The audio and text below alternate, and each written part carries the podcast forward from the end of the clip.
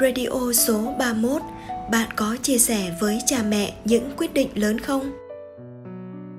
Như Nghiêm xin chào các bạn, chào mừng các bạn đến với chương trình Radio Tâm sự cùng cô Phạm Thị Yến được phát sóng số 31. Thưa các bạn, mẹ là một từ thiêng liêng mà cả đời chúng ta dù gắng sức cũng không dễ gì báo đáp được. Mẹ luôn là người quan tâm, chăm sóc cho ta kể từ khi ta mới lọt lòng mẹ hy sinh tất cả vì chúng ta một cách thầm lặng. Có lẽ chính bởi vì như vậy mà chúng ta quên mất rằng mẹ cũng cần được quan tâm và chia sẻ. Rồi đến một ngày, ta bất chợt nhận ra mình cách xa mẹ quá. Càng đau lòng hơn khi việc chia sẻ tâm tư, tình cảm với mẹ cũng trở thành điều gì đó rất ngại ngùng, khó lòng bộc bạch đến với chương trình radio tâm sự ngày hôm nay nhưng Nghiêm sẽ gửi tới các bạn một câu chuyện như vậy. Đây là lời tâm sự gửi tới cô Phạm Thị Yến từ một người con trai rất muốn được quan tâm, chia sẻ cùng mẹ nhưng lại khó lòng làm được. Câu hỏi từ một bạn xin được giấu tên. Thưa cô, năm nay con 30 tuổi. Trước kia, mặc dù con đã có một công việc rất tốt ở Việt Nam, nhưng con lại bỏ ngang để đi du học. Khi chuẩn bị đi du học, con đã giấu gia đình, con chỉ thông báo trước khi con bay 15 ngày, tức là khi con đã chắc chắn có visa. Con là con trai duy nhất trong nhà, các chị con đều đã lấy chồng, bây giờ nhà chỉ còn mẹ già, năm nay đã 64 tuổi. Sau khi con đi, mỗi lần con gọi về, mẹ con chỉ khóc và con không nói chuyện được gì với mẹ. Sau này, nhờ các chị gái động viên thì mẹ con không còn khóc nữa. Nhưng mỗi lần con gọi về mẹ và con không nói chuyện được nhiều. Con cảm giác mẹ luôn giấu con việc gì đó. Hai mẹ con không tâm sự với nhau về cuộc sống khiến con không thể biết được mẹ có gặp khó khăn gì. Đôi khi con cảm thấy mình thật bất hiếu vì bạn bè con giờ đã thành đạt và cũng đã báo đáp được cho cha mẹ còn con thì tương lai mù mịt, hiện tại cuộc sống thì không chia sẻ được gì cùng mẹ. Con mong cô cho con lời khuyên để con có thể cải thiện được cách nói chuyện với mẹ, để con và mẹ có thể hiểu và tâm sự được nhiều hơn. Con cảm ơn cô nhiều ạ. À. thưa các bạn, có những mối trăn trở trong lòng, cứ an ủi mãi rồi cũng sẽ nguôi ngoai. Nhưng một khi tâm tình chúng ta dành cho cha mẹ mà có khúc mắc thì rất khó để giải tỏa được. Bạn gửi câu hỏi về cho chương trình, có lẽ cũng đang ở trong tâm trạng như vậy.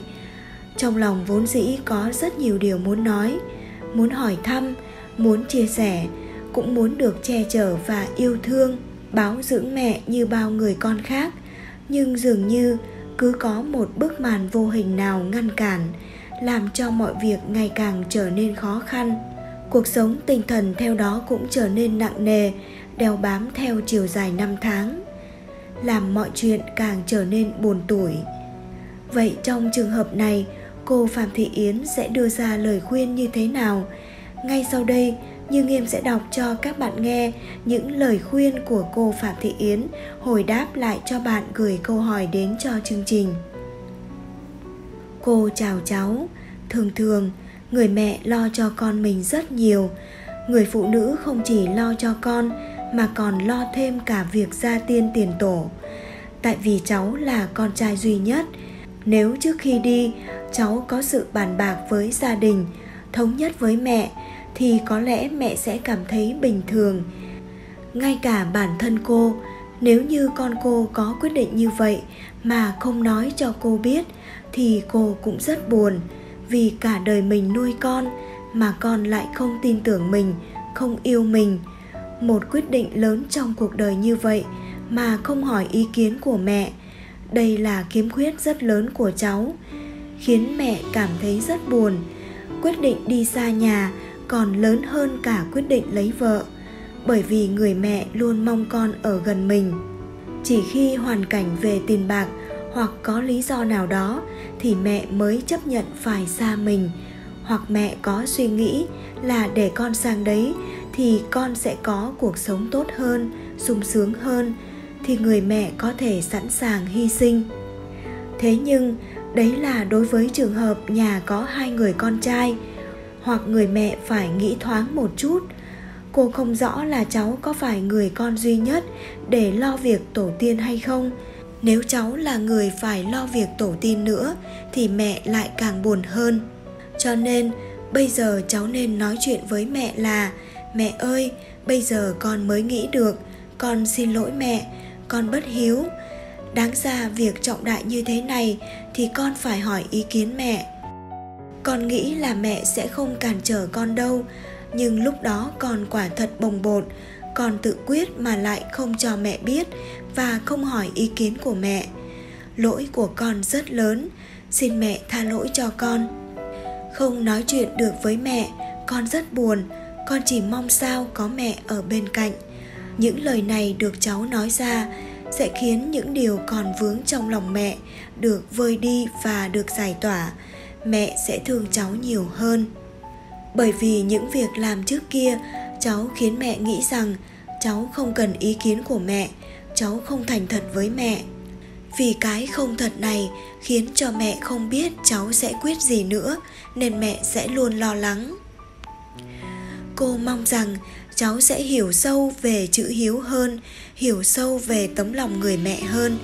Chữ hiếu chưa phải là đồng tiền, mà là sự hiểu và thông cảm cho nỗi lòng của mẹ tuy rằng mẹ đã già, nhưng người con luôn phải hỏi ý kiến mẹ trong những việc trọng đại của cuộc đời mình. Cách chúng ta trình bày và truyền tải sự việc đến với mẹ khéo léo, phù hợp, sẽ khiến mẹ đồng ý với ý kiến của mình. Cho nên, chủ yếu là mình phải hiểu được mẹ. Thêm nữa, cháu hãy luôn nhớ đến tổ tiên. Cháu nói với mẹ mẹ ơi, mẹ thắp hương các cụ, cầu các cụ phù hộ cho con. Như vậy tự nhiên lòng mẹ sẽ hướng đến con và sẽ ấm áp lên rất nhiều. Cháu cũng nên gọi hỏi thăm cô, dì, chú, bác, anh em, vân vân, để mẹ cảm thấy mình gần gũi. Mình có đi, nhưng không quên quê hương, dòng tộc của mình, thì mẹ sẽ dễ dàng chia sẻ hơn. Đức phật đã dạy rằng, hạnh hiếu là đứng đầu. Lấy hiếu làm gốc, thì con người ta sẽ có được sự an vui, hạnh phúc mà cháu là người có hiếu, thì cháu mới có thể tìm cho mình được người bạn đời tốt và xây dựng được gia đình hạnh phúc. Cháu hãy nói với mẹ cháu rằng, con muốn ổn định một chút, rồi con mới lấy vợ, vì con mới sang, cho nên chưa nghĩ lấy vợ. Mẹ cứ yên tâm, đàn ông con trai mà, lấy vợ muộn một chút cũng không sao.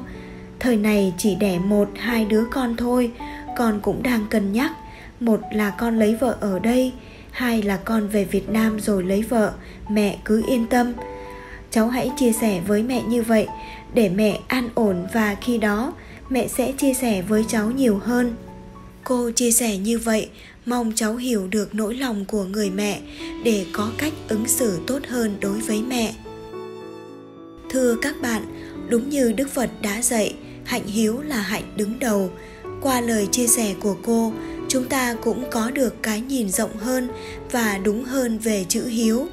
Với nhiều bạn trẻ bây giờ, cứ nghĩ học rộng, tài cao, kiếm được nhiều tiền về cho cha mẹ đã là hiếu. Hiểu như vậy là chưa đúng.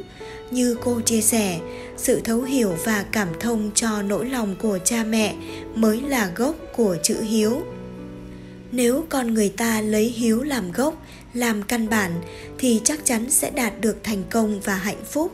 Mong rằng không chỉ với bạn, mà mỗi chúng ta, sau khi nghe được những lời tâm sự này của cô, cũng trở thành những người con có hiếu. Và biết thực hành điều đó với chính cha mẹ của mình, đồng thời nhân rộng điều lành, ý nghĩa này tới mọi người để chúng ta có thể cùng nhau làm tròn đạo hiếu. Chương trình Radio Tâm sự cùng cô Phạm Thị Yến số 31 xin được dừng lại tại đây. Nếu các bạn có những vướng mắc hay bế tắc gì trong cuộc sống, muốn tìm một người để chia sẻ thì có thể gửi câu hỏi đến cô Phạm Thị Yến bằng cách chia sẻ lên nhóm Facebook Tâm sự cùng cô Phạm Thị Yến, tâm chiếu hoàn quán. Hoặc nhắn tin trực tiếp vào fanpage Phạm Thị Yến tâm chiếu hoàn quán Số phát sóng thứ 32 của chương trình Radio Tâm sự cùng cô Phạm Thị Yến sẽ sớm quay trở lại vào lúc 22 giờ tối thứ bảy tuần tiếp theo. Như Nghiêm xin cảm ơn quý vị và các bạn đã chú ý lắng nghe. Xin chào và hẹn gặp lại các bạn.